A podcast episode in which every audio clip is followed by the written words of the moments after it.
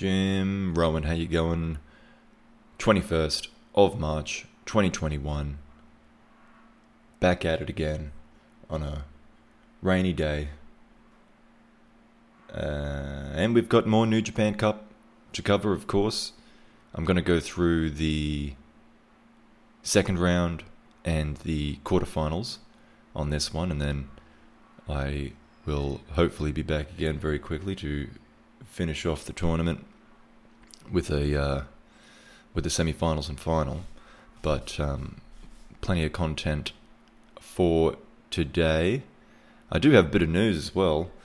Um, actually, I guess I should start with thanking. I, I, I ended the last podcast with thanks to a few people that had reached out and uh, given me some constructive criticism to do with this little project I've got going on here. And then there was one other person uh, that commented a bit later and said something to the effect of, Oh, yeah, I, I remember seeing this posted somewhere else, and as soon as I saw the YouTube picture, I just clicked straight out of it, which is fair enough. It's pretty ugly. It's uh, it's pretty basic. That's kind of what I like about it. Is that it's really pathetic looking, and the podcast is called Wrestle Me Weakly, which is also, you know, like weak wrestling. Also kind of pathetic. I think it just goes with the mood. But it did prompt me to once again look into my audio only options, and I found what did I find? What's it called? Anchor. And Anchor made it easy. This isn't an ad. this is just I I threw everything up on I should I should pull it up actually. Anchor.fm Jim Dash Rohan R O H A N Wrestle Me Weakly. There it is.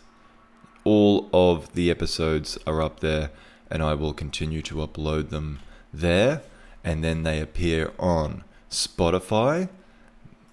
They're supposed to appear on a uh, Google Podcast, but it's not up yet. Google takes their time with that. Radio Public, is that up yet? Radio Public. If you've got the Radio Public app, you can listen to me talk about this stuff. If you have Breaker, that's another one. B R E A K E R. And then there's Pocket Casts open in Pocket. I don't even know what half these things are, people, but Anchor made it easy, so I really appreciate that. I just uploaded it in one place, and then they just kept sending me emails. Hey, we've uploaded it here now. Was, oh, okay, great. Um, and I think it looks a bit better because, look, it was constructive criticism. It, I get it. I get that you go on YouTube, you expect to see something. But um, as I said to that person, this was only ever really particularly you know in the opening stages of it. This was my intention was only ever really to be um, doing it audio only. So yeah. In any case, oh the rain, the rains are here. Uh, yeah. So um, I just wanted to mention that if you would prefer not to watch this on YouTube and watch it on an actual podcast app or website, then there you go. Spotify Pocket Casts, Radio Public, Breaker, soon to be Google Podcasts. Um, and Anchor itself is a place you can do it. Uh, listen to this. So there you go. Like I said, continuous progression, moving up in the world. Appreciate you if you're along for the ride. Uh, speaking of which, um, Soham, the comments from last week. Appreciate talking to you. Appreciate you pointing out the curl toe boots. I thought that Khan wore those. I was right. I didn't see. I don't think I saw any of his Rev Pro stuff though. So I feel like he must have brought them in to New Japan for maybe his first little while, like maybe just his first couple weeks he was wearing them, something like that. But um, yeah, appreciate the uh, the kind words as well. Soham. I hope I'm saying that right. But enough of this waffling. Let's get into it. I uh,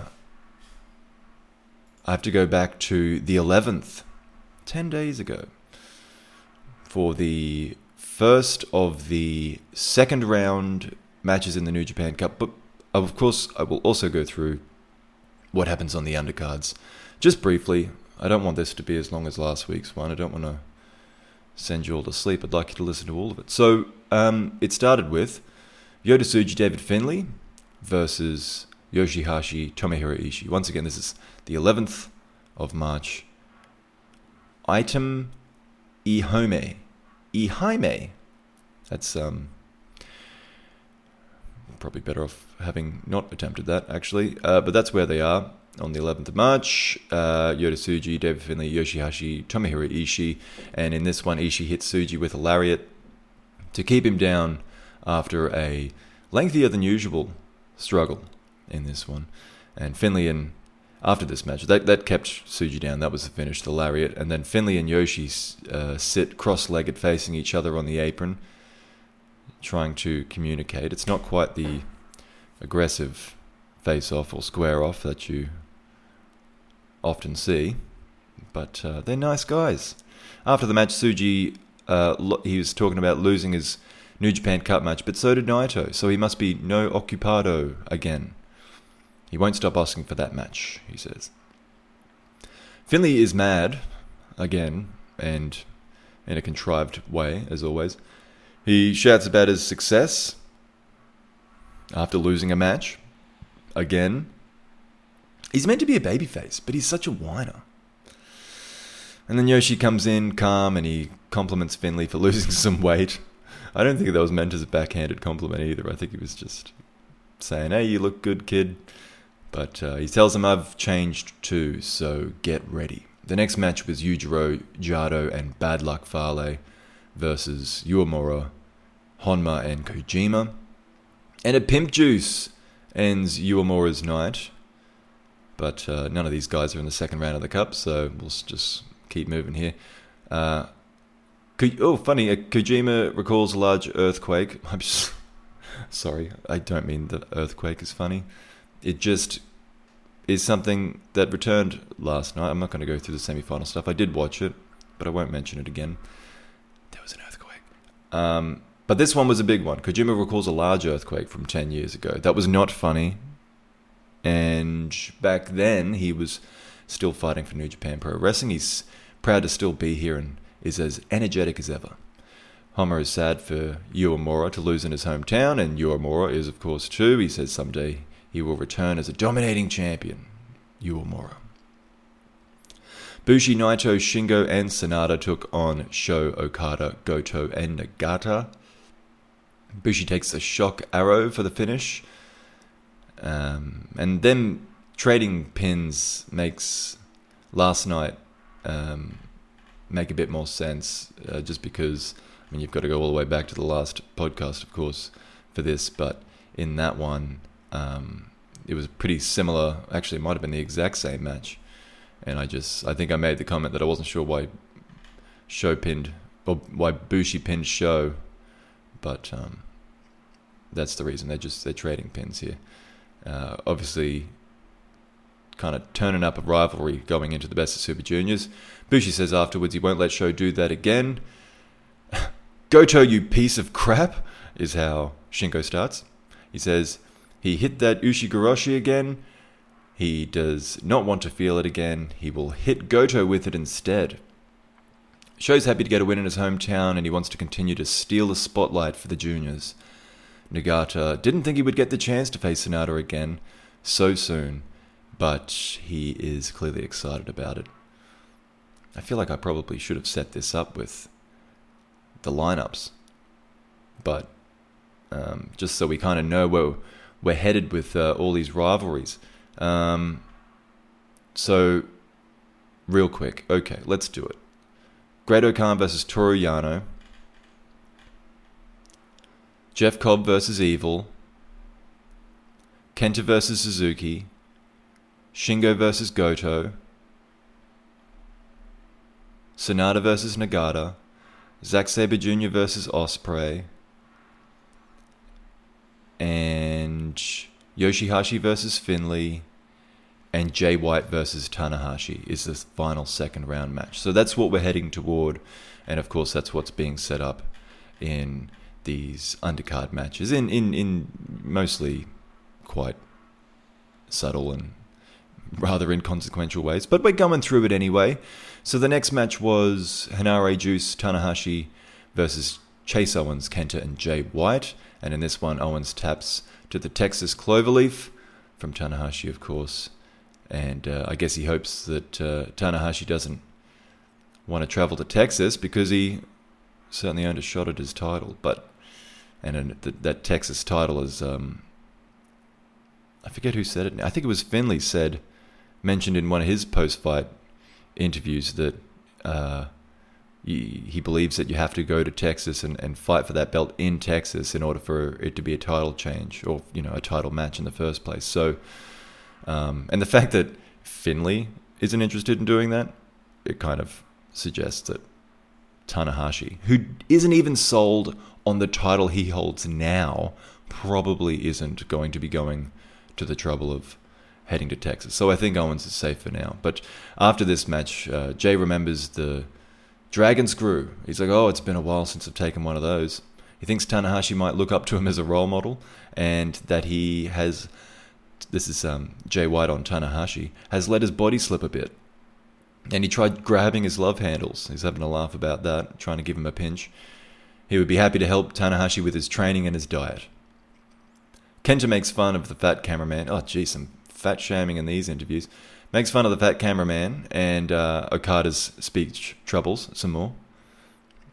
Uh, he says that he has been trying to annoy Suzuki on uh, Twitter, but all he posts about is business.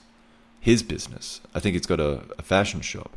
When I was in Japan, I went looking for it, but I couldn't find it. I think it was, I don't know, I missed the sign. I ended up walking into some park of uh, I think it was like an apartment block, and it was not for public access. And I got a security guard coming up to be telling me to get lost. I'm just looking for Suzuki's store. I'd like to buy a hat. Um. Anyway, he um, Kenta goes on. His uh, oh, his non sequitur is a surprisingly sincere message to those affected by the earthquake a decade, decade ago. And then Tanahashi says he'll make his way back to the top with the Never title, and Juice uh, plugs his tag title match coming up uh, in Impact. That brings us to the first of the second round matches. Great-O-Khan took on Toru Yano. And in this one, I picked Khan. Oh, yes, my picks. Oh, yes, my picks. The thing is, I didn't, um, I didn't really make I don't think I really made proper picks. I did write them down, but then I realized um, because at the, at the end of last one, I was like, oh, I should go through my picks for the second round, but I hadn't written them down, and it was already a long podcast, so I was like, ah, forget it. Um, and then I realized I'd already watched a couple of the first matches. Like back then, I had already watched this match, for example, but I um, I wrote it down on one of the boards I post on. So I, I did have a prediction. I had picked Khan. Um, anyway, they yell at each other first, as the two best yellers in New Japan. Yano grabs a roll of tape. Khan allows allows his hands to be taped behind his back. They yell at each other some more. Yano takes off a turnbuckle pad, takes a swing, but Khan ducks it and breaks free of the tape. So Yano runs away. More yelling. Khan tries luring Yano back into the ring for a match to begin. That'd be nice. Uh, he offers a pin, like a free pin, just lies down. But then later he picks up the King of Pro Wrestling trophy, and that's what finally works. Uh, gets Yano back to the ring. Khan uh, gets him in a head and arm choke for quite a while. He likes that one, the head and arm choke. And Yano fights back with some wrestling techniques and tries a few of his more technical pins.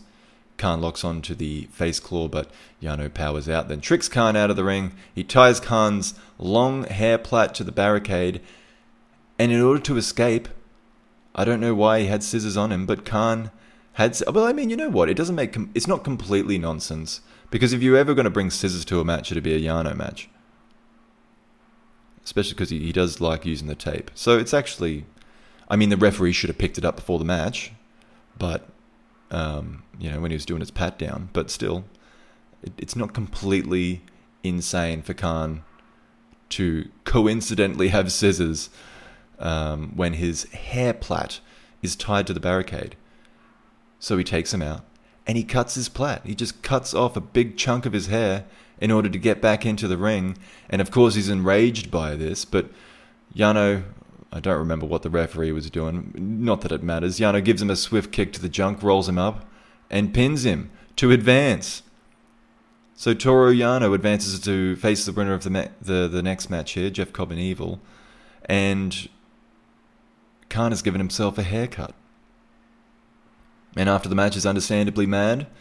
He's got his severed lock in his hands. Yano calls this wing, uh, this win, the power of the King of Pro Wrestling champion. Yes, the power. And then the next match, as momentarily, moment stated moments ago, Jeff Cobb versus Evil. Um, basically, in this one, uh, Cobb wants a wrestling match in the ring, and Evil wants a brawl anywhere else. And these guys kind of have to be led a bit, I think. Someone's doing something upstairs. Um, and so, just, I don't know, didn't think it was a very interesting match, to be honest, so we'll run through it. Um, you know, it's, it's funny, because it was here that Similar to how uh, on the last podcast, I at the end, I, I kind of began realizing Jay White might be my favorite wrestler to watch right now. Unfortunately, I think Evil might be my least favorite. Um, he doesn't even do that much cheating in this match, though, but it still isn't much of a interesting match. Um, and it's it's an, it's because I mean, Evil could be that Makabe role you know, of the last generation. He could be that bruiser that's up there in the title picture. Um, you know, in the in the kind of rotation, with a little bit of Undertaker thrown in, in Evil's case, but um, I don't really know what they should do with him at this point, other than drop Togo as soon as possible, or at least just. I mean, it's not necessarily that Togo is bad at what he does or anything. It's just what he does is bad. So if he would stop doing all this, the garrote and uh, just all the interference, I mean, all of it is just not real interesting. Um, deadlift superplex from Cobb is impressive. He picking up evil over the turnbuckle. That's pretty cool. He earns a two count for that. Um, when Togo does get involved, Cobb fights him off. But then during a spin cycle, Evil grabs the referee and knocks him down, so Togo comes back in with the garrote. And Cobb throws Togo over one shoulder and Evil over the other for a double power slam, another impressive feat of strength. The exposed turnbuckle is really overdone, but um, after surviving that, Yujiro, who was on commentary, distracts the referee um, so Evil can low blow Cobb coming off that exposed turnbuckle and um, finishes him with everything is evil. So it's evil that advances to face Toru Yano, and he calls that the power of Bullet Club. So I guess it's going to be the power of the King of Pro Wrestling champion versus the power of Bullet Club. He will win the title for a second straight time, the uh, the cup that means, for the second straight time, and take the title from Ibushi, and then he will destroy the IWGP name and make his own title. He says IWGP is a crap name. Um, he will destroy all of New Japan's history. And he looks forward to facing Yano, who he will destroy. Pretty, yeah, not not much of a start, to be honest, but um, pushing ahead. The 13th in Aichi, Opening match Toru Yano, Yoshihashi, Tomohiro Ishii versus Gabriel Kidd, Yota Tsuji, and David Finlay. And in this one, Yoshi, he can't even get a young lion to tap to the butterfly lock.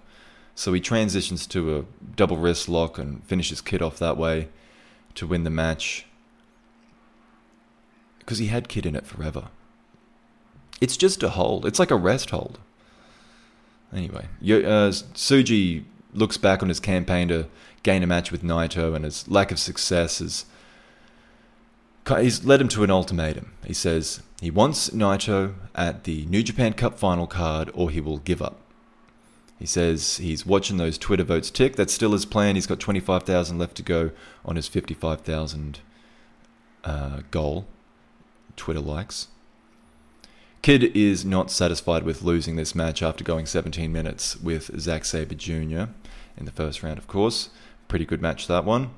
And he wants to go back to Shibata's dojo. This guy's all over the place. He wants to go back to Britain and, and spread wrestling he wants to stay in Japan and, um, you know, become a someone here uh, as a you know get a part of the main roster. He wants to be in the New Japan Cup. He he wants to go back to Shibata's dojo in LA. Like he is all over the place. I guess he just kind of. It's almost kind of like just being in a. I guess it is. I mean, this is his job, but it's like being in a just a dead end job and just almost just anything. Just get me out of here. Yeah, there. I mean, all those young lions. I mean, these three, Tsuji, Uemura and um, Kidd. I mean, they. It's fair for them to kind of feel like they're pushed up against that glass ceiling right now, and they're they're, they're really ready for something to happen. Um, especially because they're just stuck in that in that New Japan young lion mentality where they have to take the pin. And I don't like that, by the way. I don't really. I mean, I get that it makes it a big deal when they do beat someone.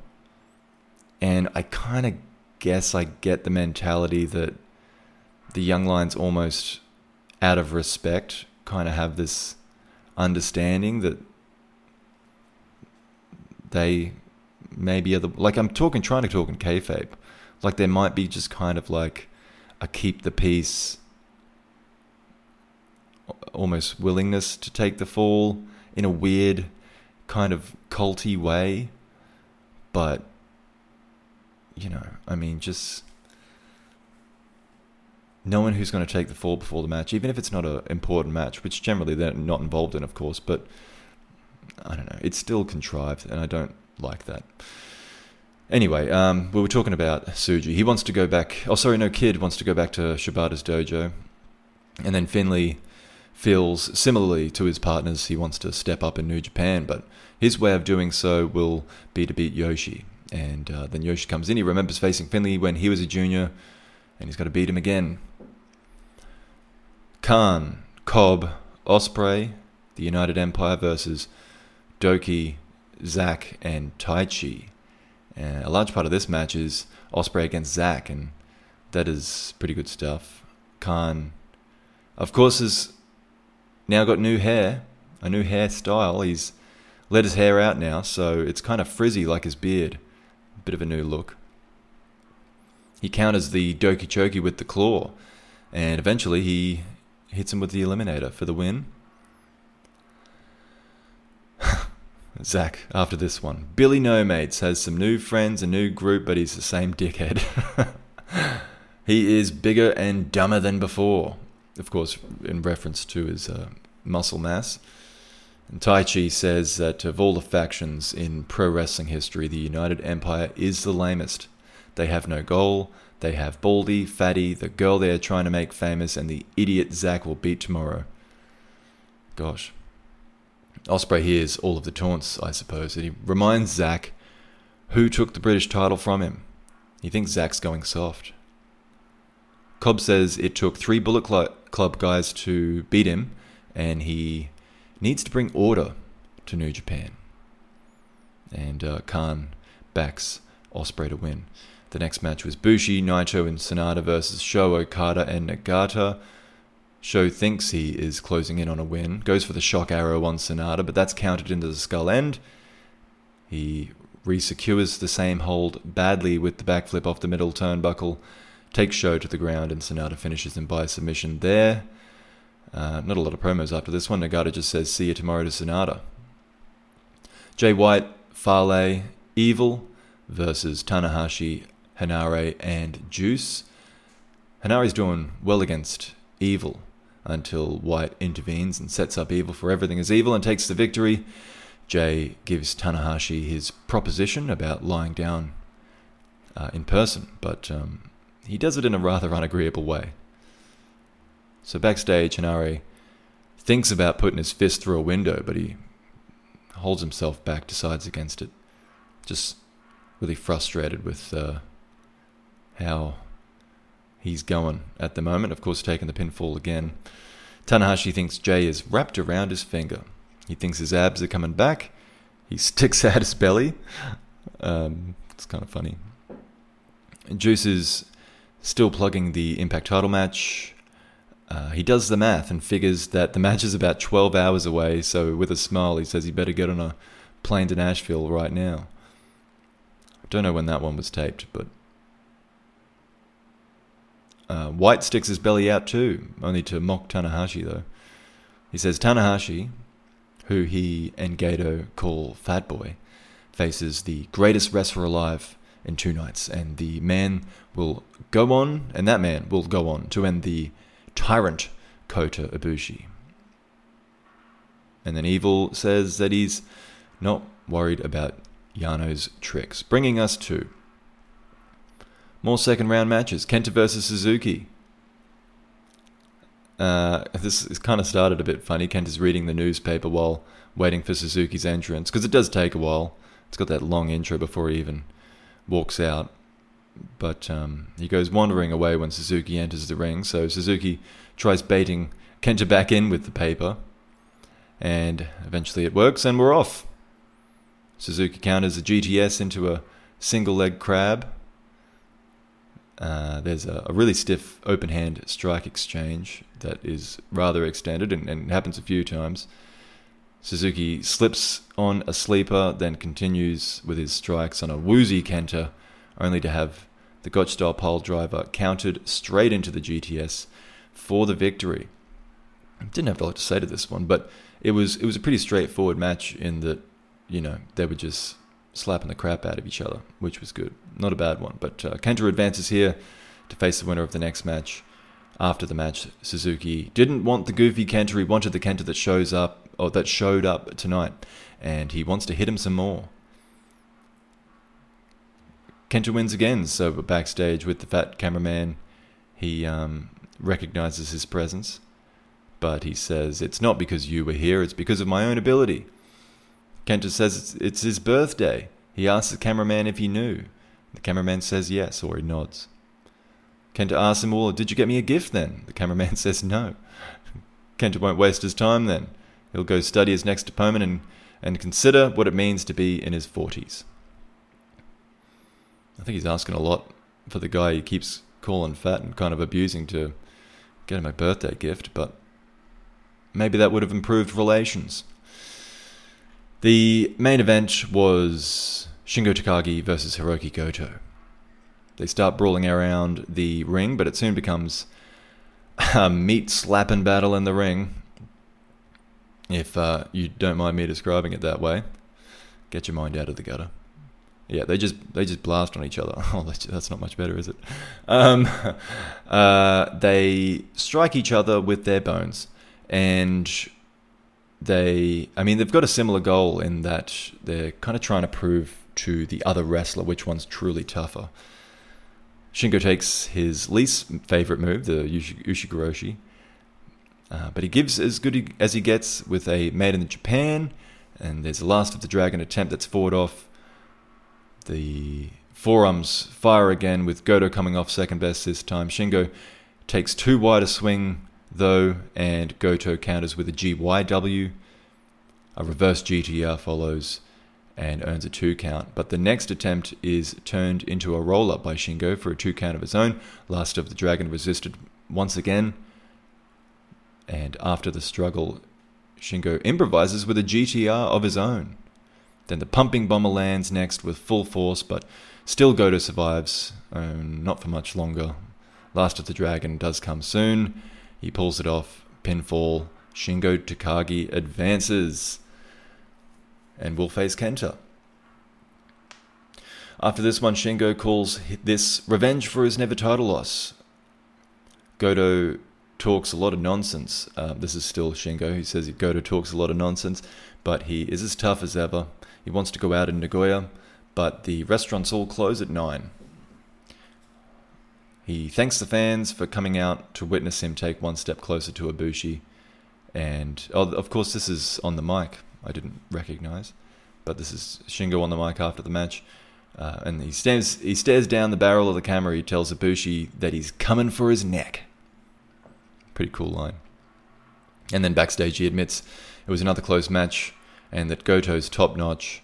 He notes his Takagi style GTR and says his moves are like your smartphone, they update. Kenta is next. Uh, that'll be good. And he saw his oh he saw his own match. This is still Shingo. He saw his own match with Tanahashi from January. One of the all-time great never title matches. And um, he said, while it was a good match, it's only winning that matters, and that's what he cares about. He knows the fans care about the match quality, but you know he wants to be winning. So Shingo will go to sleep on his own when he faces Kenta. He won't be getting put to sleep. 14th of March in Amagasaki Memorial Park Gymnasium. Opener Yano, Yoshi, Ishii versus Kidd, Tsuji, and Finlay. Um, oh, and of course, Finjuice beat Gallows and Anderson. I think it was, I think it aired the night before this event. Um, yeah, the 13th. It was the night of the 13th. So, Finjuice are now the Impact champions. They beat Gallows and Anderson, the Good Brothers, I believe they're called. Um, I'm not sure when that one was taped, but uh, yeah, uh, it went out on the. It was a pay per view, I believe, or at least you know a proper event. I think maybe it was on their streaming service. Um, yeah, I don't think it was actual pay per view, but uh, unsurprisingly, Finlay has not been hiding the belt in his bag since whenever that was taped, so he, he doesn't wear it out to the ring for this one. And uh, Yano just mucks around with the young lions. Ishii, on the other hand, takes a bit of a beating actually at the at the hands of the young lions, but um, he knocks down Tsuji with a lariat, and that's the finish. Tsuji wants Naito, but he keeps getting beat. He recognizes. Finlay celebrates his title win, recognizing that he doesn't have the title belt before, quickly moving on and talking about beating Yoshi. Uemura just says he has to get stronger. Yoshi recognizes a lot of recognizing going on uh, title the title winner Finlay, but he is a team champion, and tomorrow is a singles match anyway. Or that they both like they're both team. He's like, yeah, I get it. You're a team champion. I'm a team champion. Tomorrow we're facing in a singles match, so it doesn't matter. Next match: Kenta Owens Fale versus Douki Suzuki and Taichi. There's an awful lot of elbows exchanged between Kenta and Suzuki, so Kenta's still, sorry, Suzuki is still very interested in, in Kenta despite having lost their match. Uh, but Owens picks up the win here with a package pile driver on Douki. Don't run, Kenta, excuse me. Suzuki isn't satisfied, is what he says. And Owens comes in to say he's the best Texas heavyweight champion of all time. Kenta wonders, wonders where the fatty went. And he calls out Mizuki, which is how Okada mispronounced Suzuki's name apparently. Asks him why he's mad because he already lost. Show him something new. Shingo Takagi's next, and, or Shikagi Tango, as he speculates Okada might call him, Kenta. Uh, so he can't stand Tango, he says, despite not knowing him well. He just thinks, he just seems to think Shingo thinks that he's better than others, and that he's probably shallow. And he doesn't like that he calls himself the dragon, even though he has in his name Hawk which is Taka. Takagi, Taka is Hawk. So he's like, well, why would you call yourself the dragon when you've got Hawk in your name? It's like being called a Jack Russell and saying, my name is Cat. Lastly, he talks about seeing someone you know. This is his non sequitur. Seeing someone you know, but you don't know them well, and you see them coming toward you and you don't know how to act. As in, you're not sure if you should stop and say hi or just kind of give them a, a smile or just look away. And he just seems troubled by this scenario. Next match Bushi, Naito, Takagi versus Sho, Okada, Goto. Bushi takes a shock arrow in this one, so that puts Sho 2 1 up over Bushi on this tour. And Sho really celebrates this one. He's up on the turnbuckles, Shingo, after the match, fought Kenta once back in the day and got sent to the hospital with the go to sleep. All he cares about is winning. Goto is upset, and while he accepts defeat, he wants a rematch. Sho says that this is his last day on the tour and he's happy with how it ended, so that's why celebrated a, a little bit longer. He's going to go home for a little while. Jay White, Yujiro, and Evil took on Tanahashi, Henare, and Juice. White challenges Tana to a pose down, and then as soon as he puts his arms up, he takes a grab at his flab. How rude. Tanahashi is clearly self conscious about it. It motivates Tanahashi to get up top and fly high, high fly, flow on Yujiro, high fly flow on Yujiro, and he won. White gives himself a strength test, doing kind of like dips on one foot or on each foot, and he passes his own test. He says he's in better shape than Tana has ever been. White is still ascending while Tanahashi is descending. He looks forward to Yoshi and Finlay in the next round. He recognizes Finlay's recent title win, but he's surprised that he made it through the first round, and he'd be even more surprised to see him win again. Henare enters and still feels defeated. Tanahashi comes in and says that he usually looks like this and he can't like as in his current body shape, which he, he's carrying a little extra. But uh, he says he can tighten up a little, and watching his progress will be enjoyable. He says that Jay reminds him of himself, showing off uh, how good he looks. You know, he, remembers doing a lot of that, and he says it it won't be the new J Pan Cup. When he locks in the cloverleaf, it will be the new J Pan Tap. And then he laughs to himself at how bad that was. Bringing us to more second round matches. This one is Sanada versus Yuji Nagata. They do the technical stuff uh, at the beginning, but Sanada's not really interested in being an old age charity, so he stuffs Nagata on the outside with a pile driver. Just nasty. On the outside of the ring, I mean by that. So on the mat, but still bumps his head on the concrete. Not deterred, though, Nagata fights back with strikes and a very pretty butterfly suplex in lieu of a, an exploder when that doesn't work. But the exploder comes later, though it is uh, no sold, basically, by Sanada, who hits a TKO straight away. The subsequent moonsault misses and they go back up on the turnbuckle, and Nagata is successful with an avalanche exploder suplex then the Nagata Lock 2 is cranked on for a considerable amount of time before Sanada finally flicks his foot out for a rope break. The skull end goes on, but Nagata escapes quicker. It goes back on later, and Nagata begins to fade. Sanada goes to the turnbuckle and lands a less than perfect moonsault for the victory.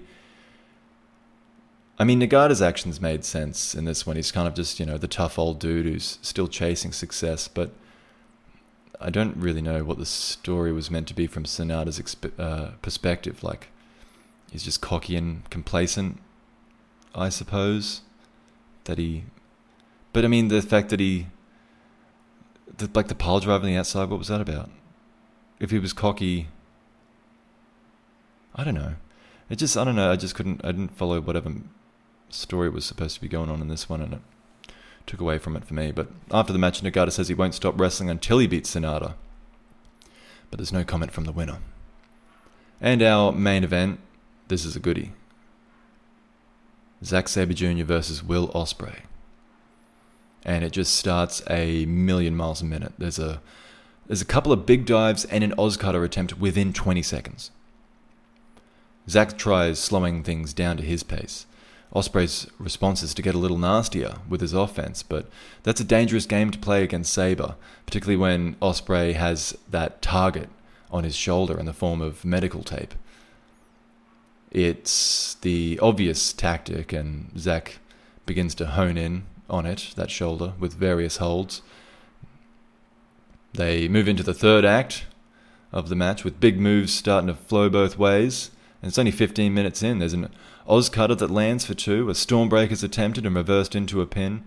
As far as I can tell, um, there because uh, Ospreay busts his nose open, and I think it was on a La Mistica that Zack um, hit him with, and I, I, just I think Ospreay just didn't get his arms or, or hands down in time to brace, and he just took the full force of the fall with his face on the mat and um, busted his. You didn't see the blood until um, Zack hits a, a Zack driver, and then I think um, Ospreay kicks out of that, and Zack instantly transitions into a triangle, and then you can just see blood on uh, Zack's arms and, and stuff, um, and then yeah, when Ospreay manages to lift Zack up, he lifts him up onto the turnbuckle to get him off, uh, but then ends up being thrown down um, or thrown off the turnbuckle into an armbar, which was pretty cool. But this is when you can actually see that, yeah, Ospreay's face is actually pretty covered in blood. So Zack completely winds him up on the mat, and the with you know all his every limb being taken and, and pulled on, and the crowd are gasping as the British champion is contorted in several directions until finally making it to the ropes. It looks like a kick cracks Ospreay right on the nose again, but he fires up and fights on. The elbow pad comes off, but Zack counters. They trade kicks. An OsCutter is countered. Zack Driver countered into the Chelsea grin, which is that spinning back elbow to the back of the head. He's doing that now instead of the hidden blade, it seems. And then the Stormbreaker that follows after the um, Chelsea grin. That's what ends the contest. And what a contest it was. This was a really good match there were multiple elements to it. I mean, there's the discrepancy in pace between the two fighters, uh, the pace they wanted to fight at. The newly turned bad guy realizing that he wasn't on the same level as Nasty, or level of Nasty as his opponent. Because he, he tried to, uh, you know, start kind of cheating and, and, and using the elements and uh, doing that kind of stuff with Zack. And Zack's like, okay, you want to play that game? I know it better than you, kid. Um, and then there's just yeah Zack's realization that neither the pace of the match nor these dirty tactics are going to keep one of the great modern submission experts away from his shoulder. So uh, basically, he just goes back to being a great wrestler himself, and um, also becomes a really gutsy performance because of the damage done to his face, uh, with you know a considerable amount of the match left. So. Um, yeah, really good match. A true challenge from Zack as well, from uh, for Will. But both men really showed themselves capable of a main event match, and um, brutality was the end result. Uh, yes, and the for the aftermath, um, Red Shoes ties a cloth around Ospreay's possibly broken nose to cover up the blood Taichi tends to his fallen tag partner. And um, that's it for Suzuki-gun in the New Japan Cup. He was the final hope, but Ospreay advances to face Sanada in the quarterfinals. Ospreay lifts the cloth to speak into the microphone after the match in the ring to the crowd. He deserves a round of applause and he demands it, and then leads a chant of his own name. He says he's the greatest, greatest British wrestler that has ever lived and everyone should put their New Japan Cup bets on him. Backstage, Taichi says that they've gained something more valuable than the New Japan Cup. They will become a tag team again. Zack agrees. Taichi helps him up.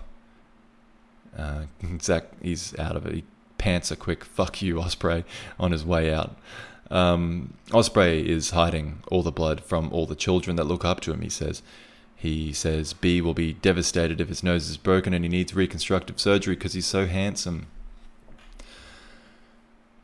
Next event, the 15th. Korakuen Hall. A return to the 17 fans in Korakuen Hall. Kenta, Ishimori, and Jado took on Douki, Suzuki, and Desperado. Despi's back. Normal mask.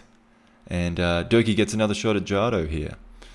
It's um, it's a throwaway line from Kelly that I noted, but uh, he's like, maybe Douki and Jado can have a cinematic match, and I just thought that was funny.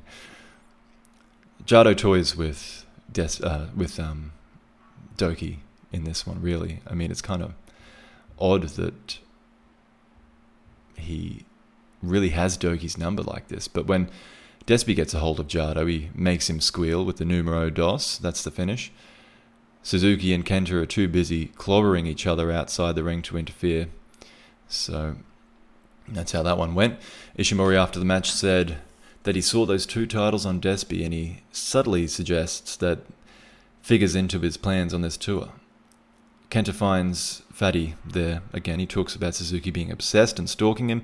Kenta saw Shingo's comments about sending him to the hospital and he says he will relive that pain. That Shingo will relive that pain. Suzuki takes Kenta saying it's over as the opposite. It's far from over, says Shizuki. Shizuki. Mizuki. Um, Despi says that he almost got killed and the referees need to pull it together. And then he wants to call out Gedo and Jado. And but Douki sees it coming and he tries to stop him. He's like, I've been begging for that match for ages. And um, Despi kind of, I don't know, I forget what he said to him exactly, but he basically just tells him to piss off, and Douki's laughing about it. Suzuki Gun are the best on promos. It's, I mean, it just seems so natural, you know, but they're naturally entertaining. Um, yeah, Despi and Douki. that's a fun tag team. I, I don't know. I feel like if Kanemaru's ready to hang the boots up, not saying he should, but uh, these two are a funny little tag team. And um, Anyway, so yeah, Despi just ignores Douki. He's like, shut up. Continues his challenge. He says, uh, you know, it shouldn't just be the challenges. He doesn't want to just be fielding challenges. He is the champion. He wants to challenge Gedo and Jado. Uh, a classic junior heavyweight tag team, of course, one of the all times. And um, he says that Togo can even jump in as a substitute if they want. Togo once took the junior tag titles from Gedo and Jado as a freelancer. At least once. Back in 2007, you can hear about it on my historical podcasts, which are coming up. I'm gonna, I know I keep saying it next week. I'm pretty sure next week I have to do it because there's nothing else on. I'm going to finish off New Japan Cup midweek, you know, whenever I can find the time to do it. I've got a busy week actually, but hopefully I can do it. Um, I probably won't do it Sunday night but probably Monday night I'll get it out. Hopefully. Um, I digress. That was the end of that one. Great-O-Khan, Jeff Cobb, Will Ospreay take on Kanemaru, Taichi, and Zack Sabre Jr. So Kanemaru's back. Not quite as exciting as Despi. No offense, Nobu. Ospreay is looking a little purple and puffy in the face, and he's not happy about it. Him and Zack continue their match from last night, but the finish is Cobb hitting the Tour of the Islands on Kanemaru. So, welcome back, bud. After the match, Taichi points out that Zack lost the battle to win the war. Just look at Ospreay's face. He says that, again, they have gained something more valuable from this tournament than winning it. They talked it over, they've agreed, they're going to come back as a tag team. Zack and Taichi, they're coming back as a tag team, they'll be stronger than ever. Taichi suggests a drink, and Zack ardently agrees. Off for a whiskey they go. Ospreay says his nose is broken and it should be a disqualification if he hits hit in the face. Cobb's goal, once again, is order in New Japan. Khan wonders how Suzuki Gun can call themselves a gang. He says Taichi is so arrogant, and he tells Ibushi to watch his back. There are many ways to skin a cat, and he doesn't need to win the New Japan Cup. Bushi, Sanada, and Takagi took on Taguchi, Nagata, and Goto. It's an automatic. Sorry. It's an atomic. No, it's not. It's an atomic. No, it's not. Are you serious? It's an atomic drop from Sanada onto Gucci that gains complaints. after the Japanese Japanese leg roll clutch ends the contest via pinfall. Taguchi feeling that his funky weapon, uh, well, perhaps uh, his front funky weapon, rather than his rear funky weapon, was illegally harmed in the atomic drop. But uh, referee had none of it. Pinfall stands. Taguchi waddles backstage, harmed. Nagata's frustrated. Goto is motivated. Shingo is interrupted by Kenta. He remembers a small fish that looked just like Shingo. This is Kenta saying so. And he brings up his point about Takagi having Hawk in his name and calling himself the dragon, and Shingo looks genuinely called out for a moment. He's like, "Stop messing with me." It's a really funny interaction. Um, Shingo says something about Kenta being a dog. Um, like that's something to do with his name. Calls himself Fang, but he's I don't know. I didn't really get that. I saw some someone that probably knows Japanese better than me comment on it, and uh, I think it's uh, like the kanji. One of the symbols is the same as dog, and and um, Kenta kind of calls him out, like, "No, that's you're misspelling that or missaying that," or I'm sure it would. It's probably it's something that would have been even funnier if you didn't need the subtitles, if you could just understand them in Japanese. But um, I'm not quite there yet. That brings us to more second round matches. Yoshihashi versus Daly, David Finlay. And this was a match, this match took place as the semi main event. There was a Kumagoroshi, that um, the, the, the fisherman buster that he kind of sits out on. Um, that's where yes Yoshi's best move, and I really like it. But stupid Finlay does a stupid kick out, and then Karma's reversed into a, a stunner, which is done pretty smoothly in fairness. But then he goes for his dumb finish and actually wins the match. That like sliced bread kind of finish, or the like sliced bread. It's like a Spike Dudley finish. Like he goes up the turnbuckle and then into a stunner. Anyway, um, so yeah, Finlay advances to the quarterfinals. I forgot to talk about my picks, but I lost straight away because I picked Khan and Yano advanced. But um, Finlay in the quarterfinals. I didn't pick this one either. Um, he's in the quarterfinals of a tournament that involves real wrestlers, and hopefully gets squashed by whoever wins the next match. Kevin Kelly says that he recovered from a torn labia as a young lion. He said labia. I'm pretty sure he said labia. All the best with your labia in the next round, Finlay. Um, so he will face the winner of the next. Oh, well, I'll, the comments after the match here. Uh, Yoshi was looking forward to facing Tanahashi when he saw the bracket, but Finlay was strong today. He's upset, but he won't give up. He would like to face Finlay again. Finlay, Finlay yells. He he always yells. He would like to beat Jay. Yeah, kid, and I'd like a holiday home in San Sebastian. So Jay White versus Hiroshi Tanahashi. Um, Kelly suggests Tana got fat to make Jay complacent. That's brave. Can that be my excuse as well? Jay certainly thinks he won the pose down with ease. He tells Tanahashi to lie down and let Jay save both of their legacies. So Tanahashi slowly complies, but of course, as soon as Jay gets close enough, he quickly rolls him up. White's manifests itself in violence and aggression. Tanahashi takes advantage of Jay losing his cool by keeping his, but then Jay goes after Tsuji, and that's what lures Tanahashi in successfully. He has a go at Kidd as well, just presumably for fun. Uh, White stays on top with more general nastiness, but Tanahashi finds some favor with a low drop kick and a dragon screw. White tries a dragon screw of his own, but Tanahashi refuses and instigates a fighting spirit forearm sequence. Tanahashi's winning until Jay changes the rules, goes back to grappling, and isn't afraid to use the hair to make it happen.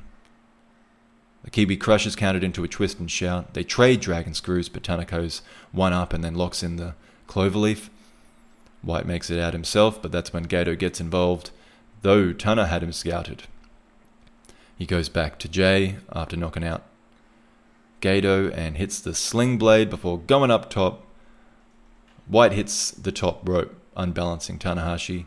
There's a blade runner that's countered into a straight jacket German suplex for two. There's another cloverleaf attempt that's defended through uh, Jay thumbing, gouging at Tanahashi's eyes. There's a Blade Runner countered again, this time into an inside cradle for two, then another Dragon Screw. Then White reverses that, countering the Dragon Screw into the Blade Runner. It was a cool counter, a cool finish. Tanahashi um, actually, when he had the leg for the Dragon Screw, kind of gave White a bit of a, a, taunting wave. And you could say it was that touch of cockiness that uh, could have done him in.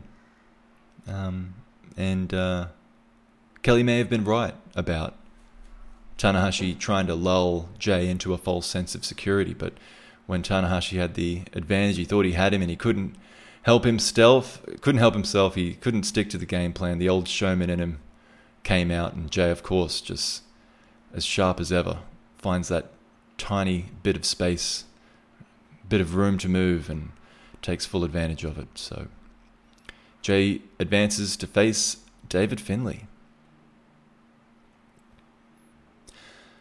good match that one. I mean, um, yeah, obviously, like I said, it would had, it kind of had that Tanahashi veteran, cool, calm, collected, right until the end.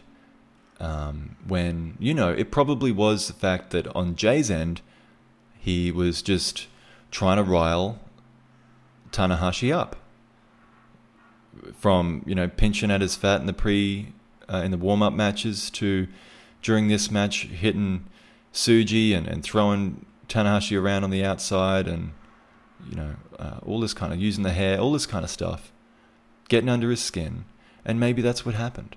When Tanahashi had the advantage. He was like he wanted to rub it in a little bit, and that's what cost him. So yeah, good match that one. Jay told uh, Tanahashi to lie down to save everyone from the crazy man Ibushi. This is him after the match speaking to the fans. He mockingly congratulates Finlay for his tag win before comparing his to Rare. Oh jeez before comparing his career to erectile dysfunction. oh man. He asked Tanahashi the never for the never belt because anything looks good around White's waist. That'd be an interesting one. White going for the never belt. Tanahashi won't give up, but he's very clearly disappointed. And White is carried in by Uemura and Kidd not due to any uh, fatigue or injury, just due to ego. Uemura seems to be struggling with it a bit more than Kidd is, and uh, Jade's berating him for not holding him up properly, but that's the end of that one.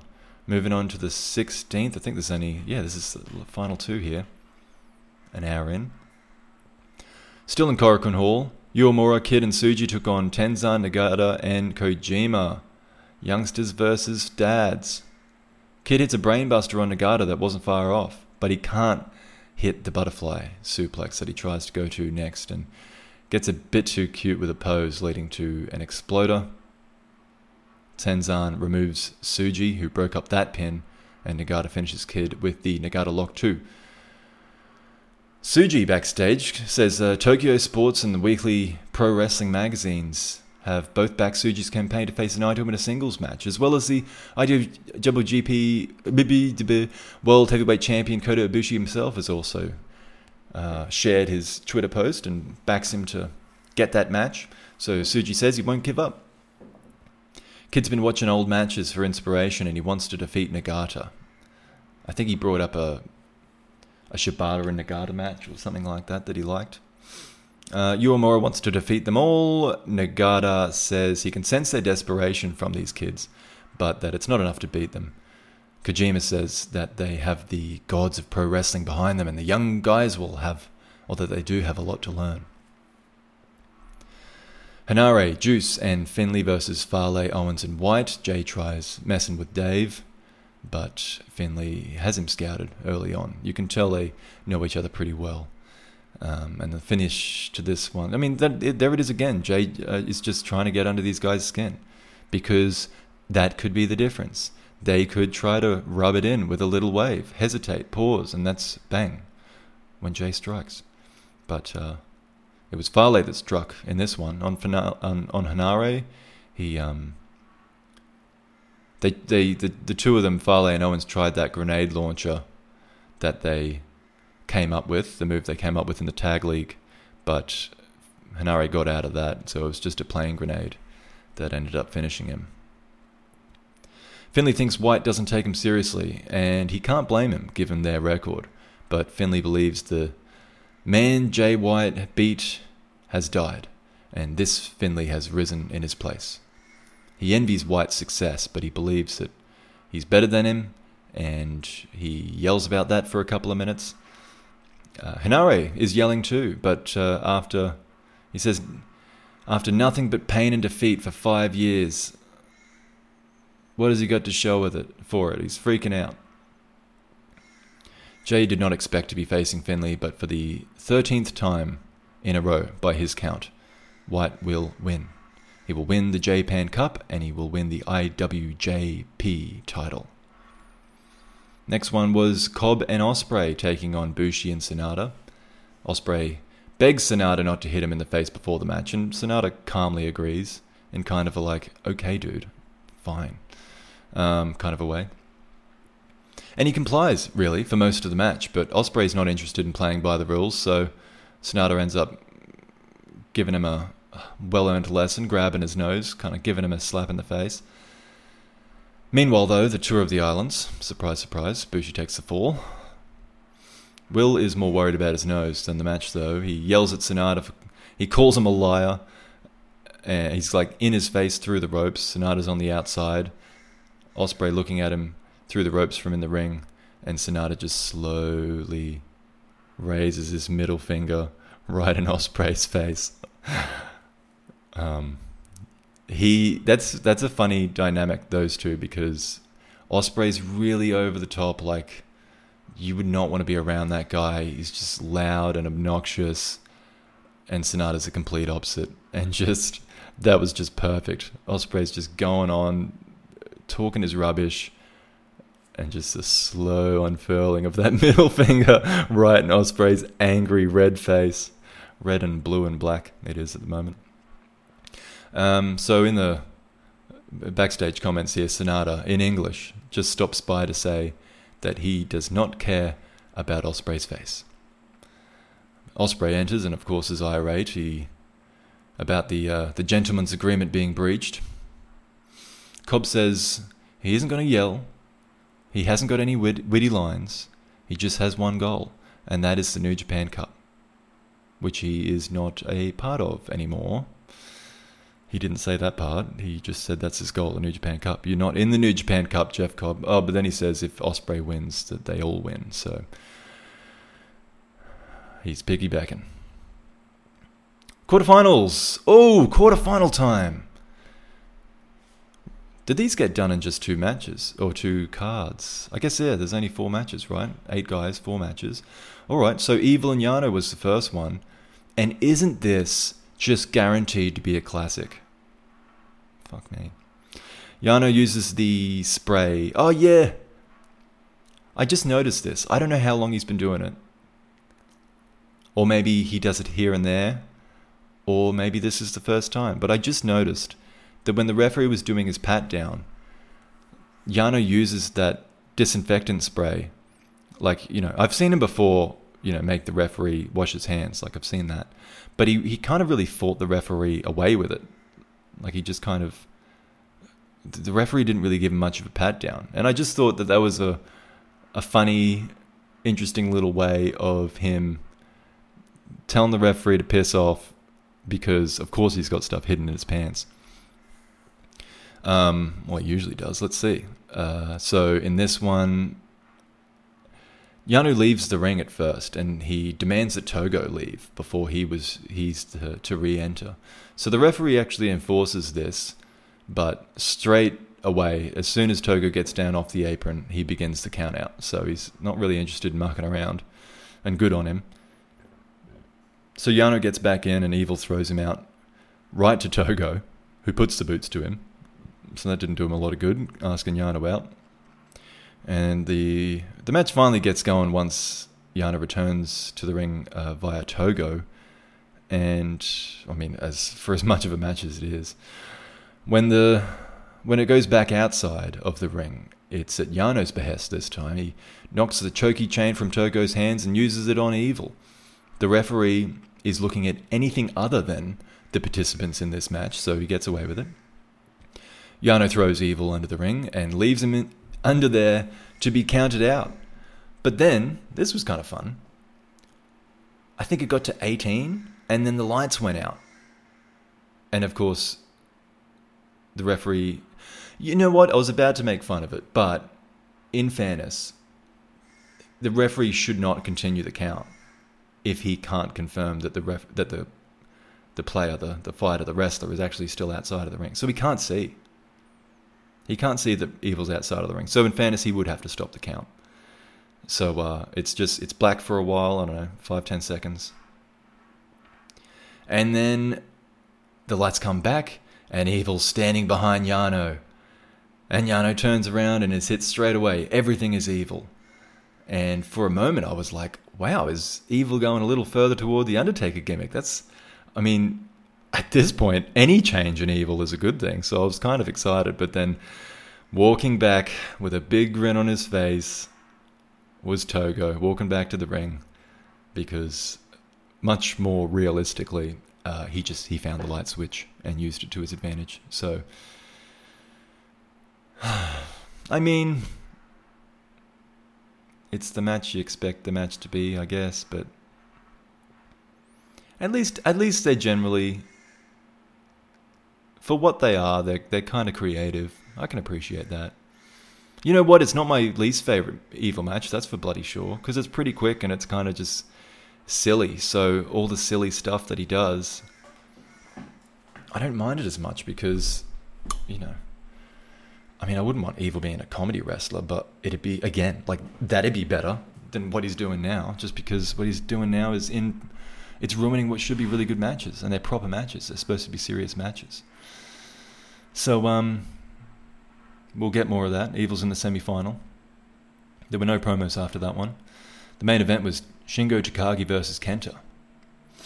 Um, and of course, due to evil success, this could be an all Bullet Club semi final on this side of the bracket.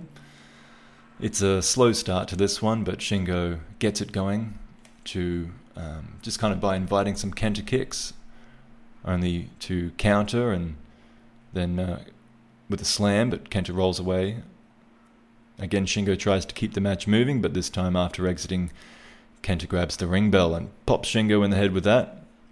So now Kenta is. Now he's interested in interacting. He does a good job at uh, neutralizing Shingo for the next chunk of the match, which, as far as storytelling goes, is good, but honestly, as far as the recent Shingo matches go, and in terms of entertainment, it kind of struggles. Um, in, in fairness, of course, that's a really high bar, but you know, yeah, it was alright for a while. And uh, then Shingo makes his comeback, including a similar little kick to the head that Kent is famous for. That you know, when he jumps over him and kind of pops him in the face. Shingo does. He doesn't do it like that, but he kind of does something similar to that. And then he Kenta hits him with a DDT, and Shingo just stays there. Just stays there with his head on the mat. Um, and Kenta's still there and then all of a sudden Kenta realizes that he's the one being held, and Shingo lifts him up from the mat, deadlift, and throws him all the way over with a suplex. That was pretty cool. I haven't seen that before. Kenta grabs um, or gains back the advantage, going for the game over, but Shingo scrambles away from that one.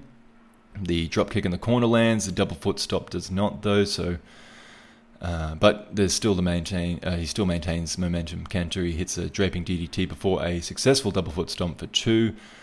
Made in Japan is counted into game over. That's locked in. Uh, he Shingo manages to scrape his leg to the ropes for the break though, and um, it's in, you can tell you can tell at this point Shingo's really kind of he's he's low energy. Kenta's done a really good job of grinding him down, um, but Shingo pops back up from a tiger suplex and pounds Kenta with a clothesline. And then a forearm battle follows to try and wake Shingo up. There's a Made in Japan that ends uh, in a two count. Shingo's, oh, that ends the forearm battle. It goes for made in Japan.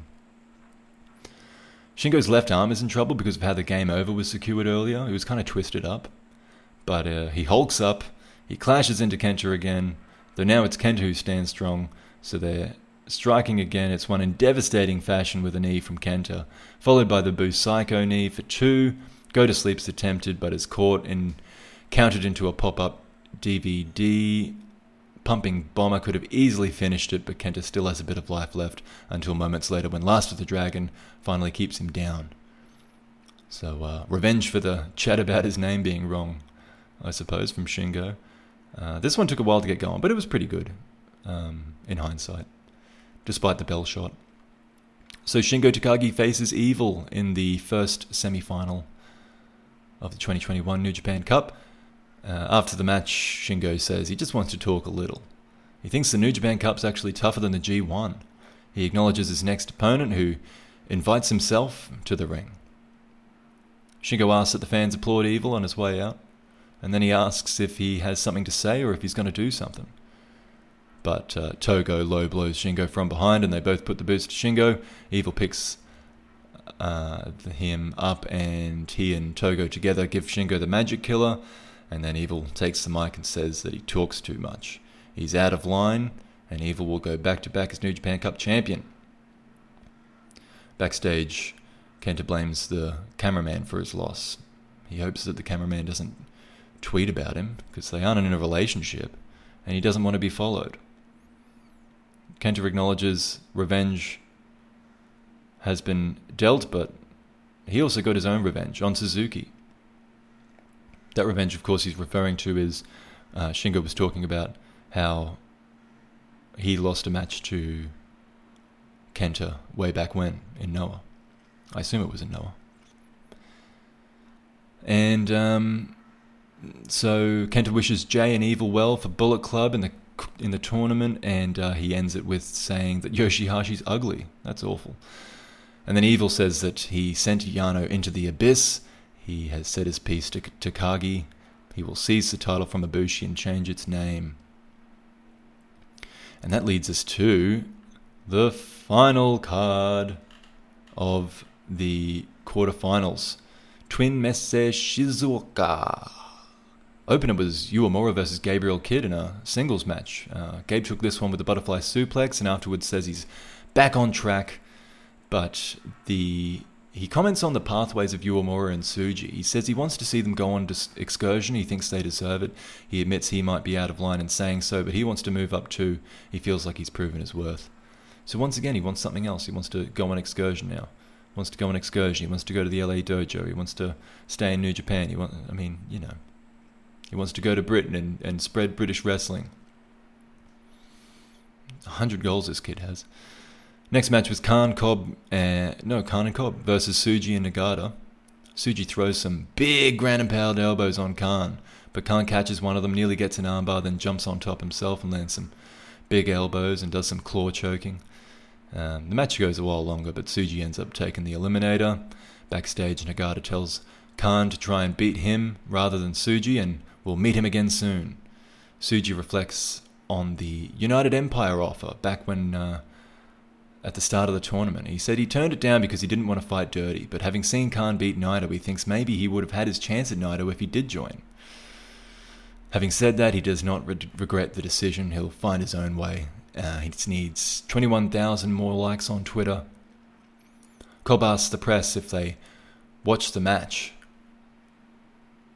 Cobb asked the press, the people there, the cameramen, the reporters, he asked them if they watched the match that they are there to cover. He's better than his mates. Actually, he's not better than Khan. He's better than Ospreay. Because at least he's funny bad, is my opinion. At least he's funny bad. He says that uh, he will deliver, or the Empire will deliver order to New Japan. This is his new thing, that New Japan needs order. Which, I mean, I actually don't agree, I don't disagree with that. I doubt we have the same idea of order, but Anyway, Khan lets Tsuji in on a little secret. that even if he had have turned on Tanahashi, they still would not have welcomed him into the United Empire. He also addresses rumours that Ibushi's not in a good state of mind. I haven't heard about that. Khan says he should just relinquish the title to Ospreay and then face the penalty for lowering lowering the value of New Japan. Khan used to be his only mate. He was the only one defending him, and now he's he's kind of against him too. So I I, I suppose that's um, Ibushi's issue that um, everyone's against him. Next match was Kenta and Bad Luck Fale versus Henare and Juice Robinson. And uh, Henare seems to be there to get beat up, but if you've been ta- paying attention to his promos, he is proper fed up with this.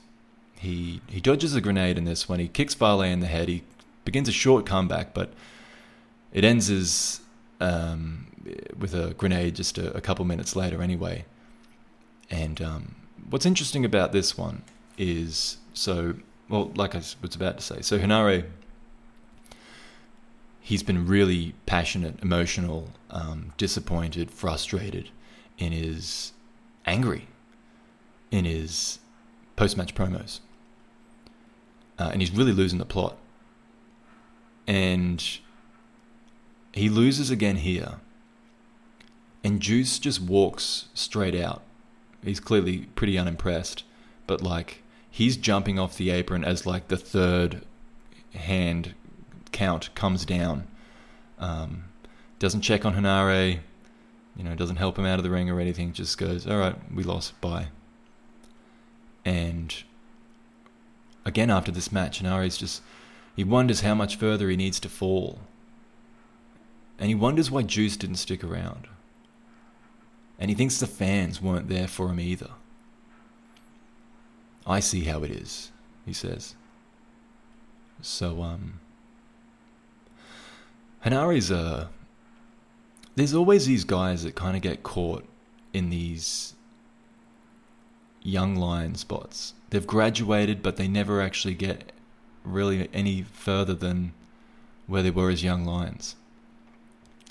And um, that might be even more frustrating than Tsuji, Kidd, and Uemura's position, where at least they have that light at the end of the tunnel where they're supposed to go on excursion or something. But Henare's already done that. He's already graduated, and yet he just still isn't getting anywhere. And um, it seems he's realizing what I talked about with Tsuji and Tanahashi last week when I was talking about those first round matches and how I just mentioned it before how Khan was trying to lure Tsuji into turning on his mentor and how that can benefit Tsuji. Um, and I mean, like I said, he was just talking about it, how that could have benefited me. He's like, I could have got that match with Naito by now if I had joined. And it's sort of just it, it, it when it builds like this, it makes a lot more sense.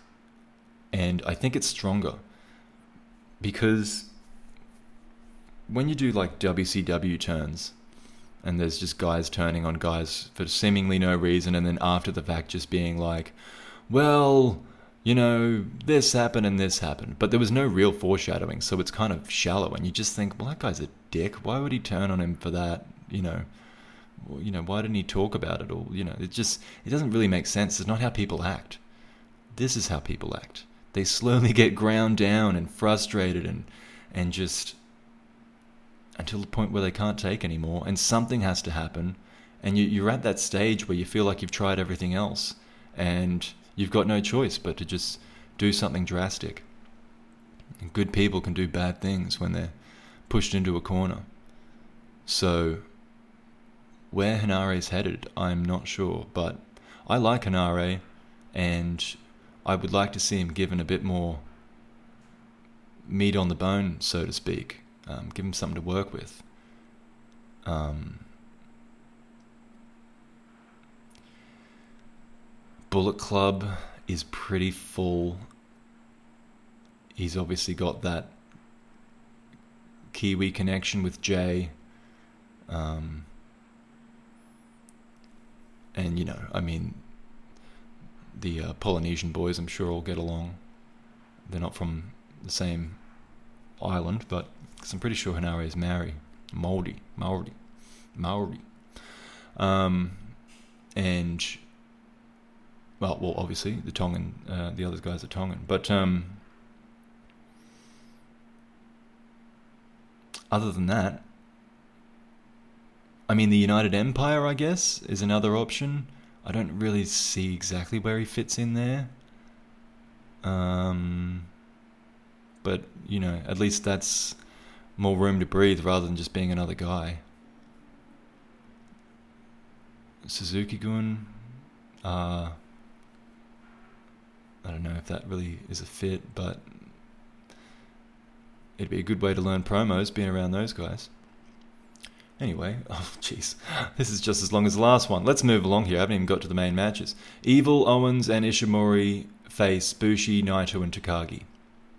Mm, while Takagi and Evo, uh, let's start again. While Takagi and Evil and Togo keep each other busy, Bushi and Naito work in perfect sync to take out the other two. Naito finishes Owens with a Destino, Shingo and Evil exchange words for some time after the match. Evil tells Takagi not to step out of line when speaking to him. Shingo tells Evil enough of the cheap tricks. He knows he's capable of a proper match, and even if Evil doesn't want one, he should be ready.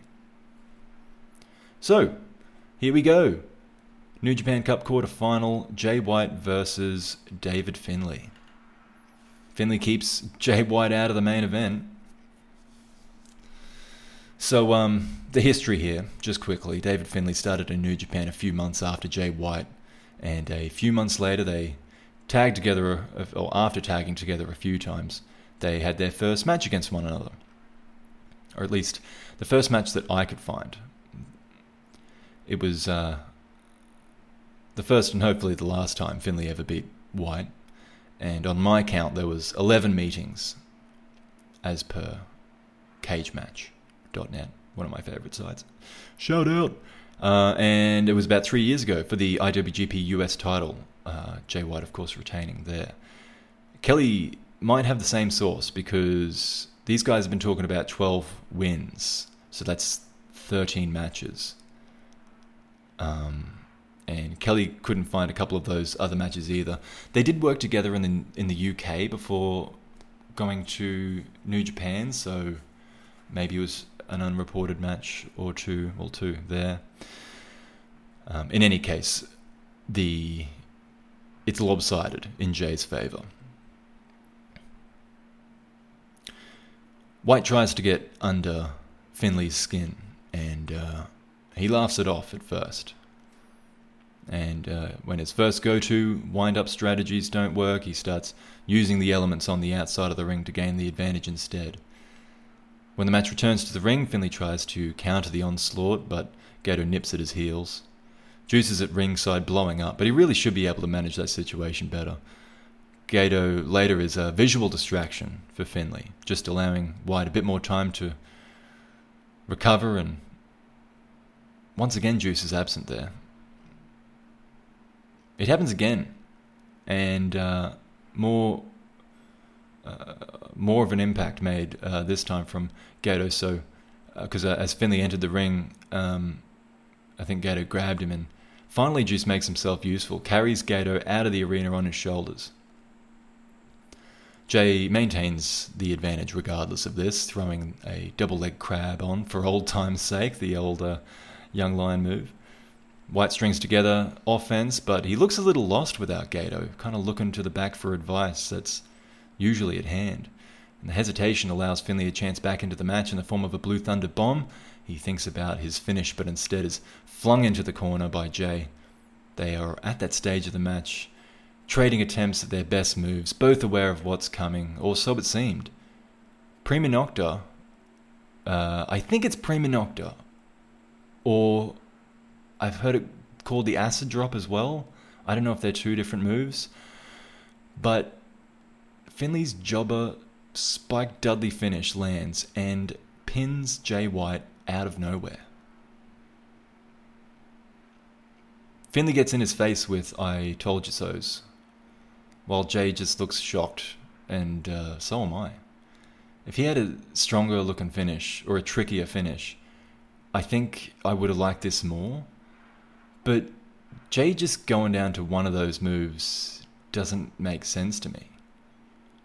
Um, I mean, they built the elements of complacency well as a, as a story and psychologically speaking, it was a good match. I just think it's not like it just it doesn't look like a finish. It just look it just made Jay look a bit weak that he got pinned by it because it didn't really come off to me as I mean, I get that it was a surprise, but he still could have kicked out and been surprised. Yeah. It, it was a good match, though. Um, I just, yeah, that. It's just Finlay. Finlay's move sucks, is kind of the issue with it, I guess. Although, I guess, you know, it also, you, you, you could say, well, it's a stunner and it's off the top rope. Is Stone Cold Steve Austin's finish weak, Jim? Huh? whatever. Apparently, 99% of people chose white to move forward in this match from the picks, and uh, of course, I was amongst them. So good for Finlay, whatever my opinion of him may be. He advances to the semi final to face the winner of the next match. But uh, after this one, White collapses on his knees backstage and he's speechless at first and then confused and he's, he's almost trying to wake himself up. He begins laughing as he realizes that he actually lost to David Finlay. He congratulates Finlay on being able to surprise him, the 12 and 2 record that now stands, according to White's count. He um, he thinks that doesn't matter. He's like, look, it, he's he's no longer. I guess it, the the tournament's no longer the new J-Pan Cup.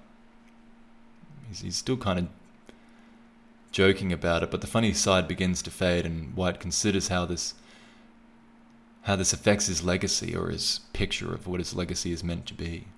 He thinks that this is another wrong to correct, like he did with Ishii. Finlay's back for some I told you so's. He says that he beat Chase and Yoshi just like he said he did, or just like he said he would. But it's not like that's really quite as large a prediction as saying you beat White. He treats it like it is and tells us, well, now you should believe him. He's winning the New Japan Cup.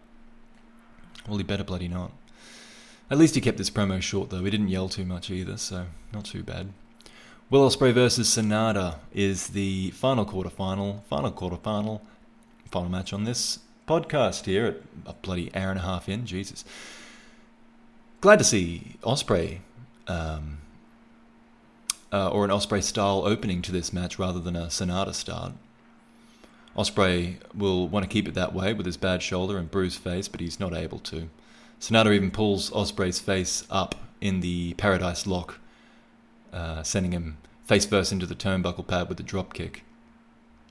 The match moves ahead quickly, with a Stormbreaker nearly the result of a counter. Then Ospreay moves out of the way of a moonsault to hit a Spanish fly. A Tiger suplex the other way gains a two count. That's from Sanada. I don't know if I don't pay attention to Sanada matches enough, but is that Tiger Suplex new? Or relatively new?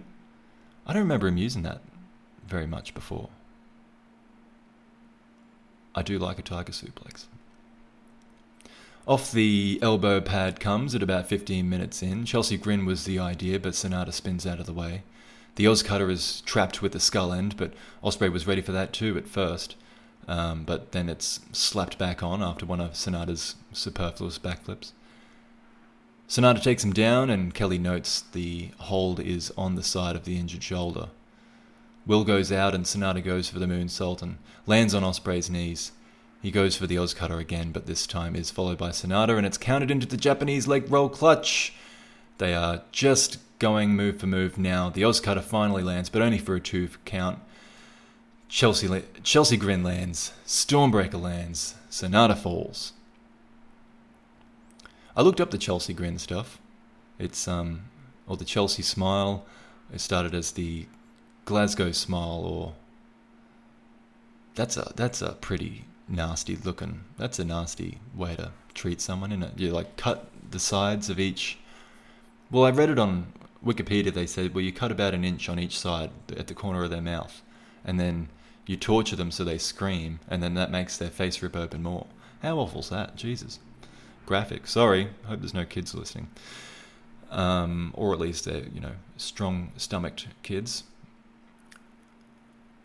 That's what the Joker from The Dark Knight has a Chelsea grin. Not much of a look. Um, promo.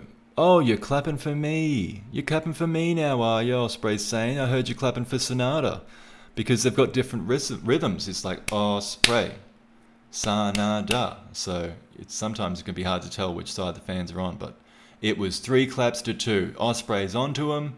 He knows they weren't cheering for him. He thinks he's the most talented wrestler alive. He will prove it again by beating White.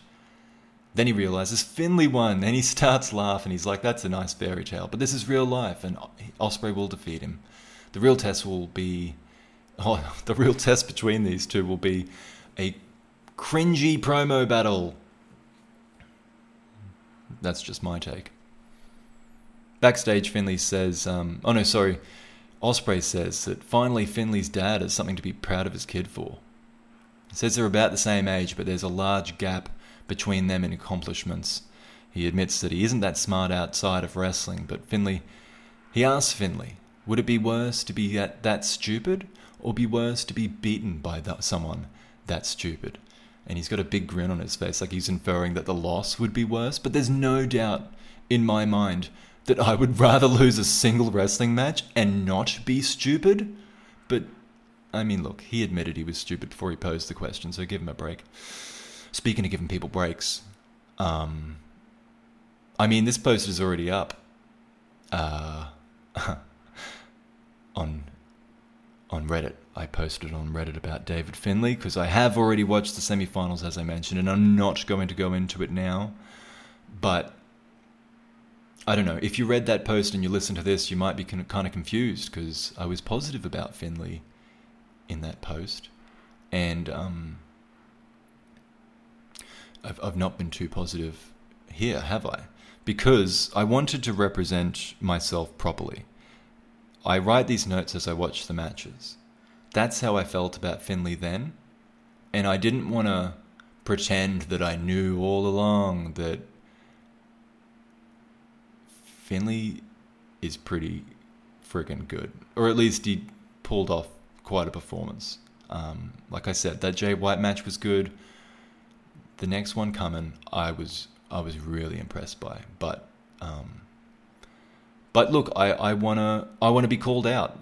You know, I want to be called out for being a dummy and teasing him all this time because yeah, there's more of a payoff that way, right? You know, I was wrong. I'm I'm I'm not afraid to own that. Uh, well, actually, you know what? I'm not wrong. I'm not wrong. His promos are bad, and he is. Well, look, I described it in the post. He looks like a jobber. He acts like a jobber. He wrestles like a jobber. He his promos are jobber promos, but he's a talented he's a talented dude, man. He's a really talented guy. He's a good wrestler. But I'll leave it at that. Um, that's to come shortly. Those matches, well, the semi-final matches have happened already. My time, but uh, well, everyone's time. We all live um, in the same dimension, I think. So Finals are tonight. I'm pumped. Pumped for it. Should be a cool card. I wonder if uh, Tsuji gets Naito. But I'll come back and talk about the semi-finals and that final card then, because I've talked enough for today. Thank you very much for listening. I don't know where you're listening to this. Maybe it's YouTube. Maybe it's Spotify. Maybe it's one of the Anchor is one of the other ones. But I'm going to put all the links everywhere. Um, not everywhere, sorry. It just in each of the posts. So wherever you listen to this, you can go find it somewhere else. Even though I've got a really ugly picture on YouTube that everyone hates and clicks out of, it's staying there for now. I'm just glad that I've got audio only options that maybe look a bit more professional. And um, hey, who knows? I might get a webcam and you can look at my stupid, ugly face as I do these things because I do them in one take anyway. I mean, not that it matters. I mean, you watch these YouTube kids and they just they can't get through a sentence without cutting the thing up three times. But um, not really my style. Uh, not my style to have a bunch of followers. kind of more and more, more my style to be a loser. But um, hey, that's me. Got to be yourself, right? Be yourself, everyone. Um, tell me about yourself. Tell me about what you thought of these matches. Comment on it wherever you're listening to it. I like hearing from you. So, um, thanks for that. Oh, and you know, if you like it, subscribe, but whatever. Thanks for listening. Until next time, have a good one.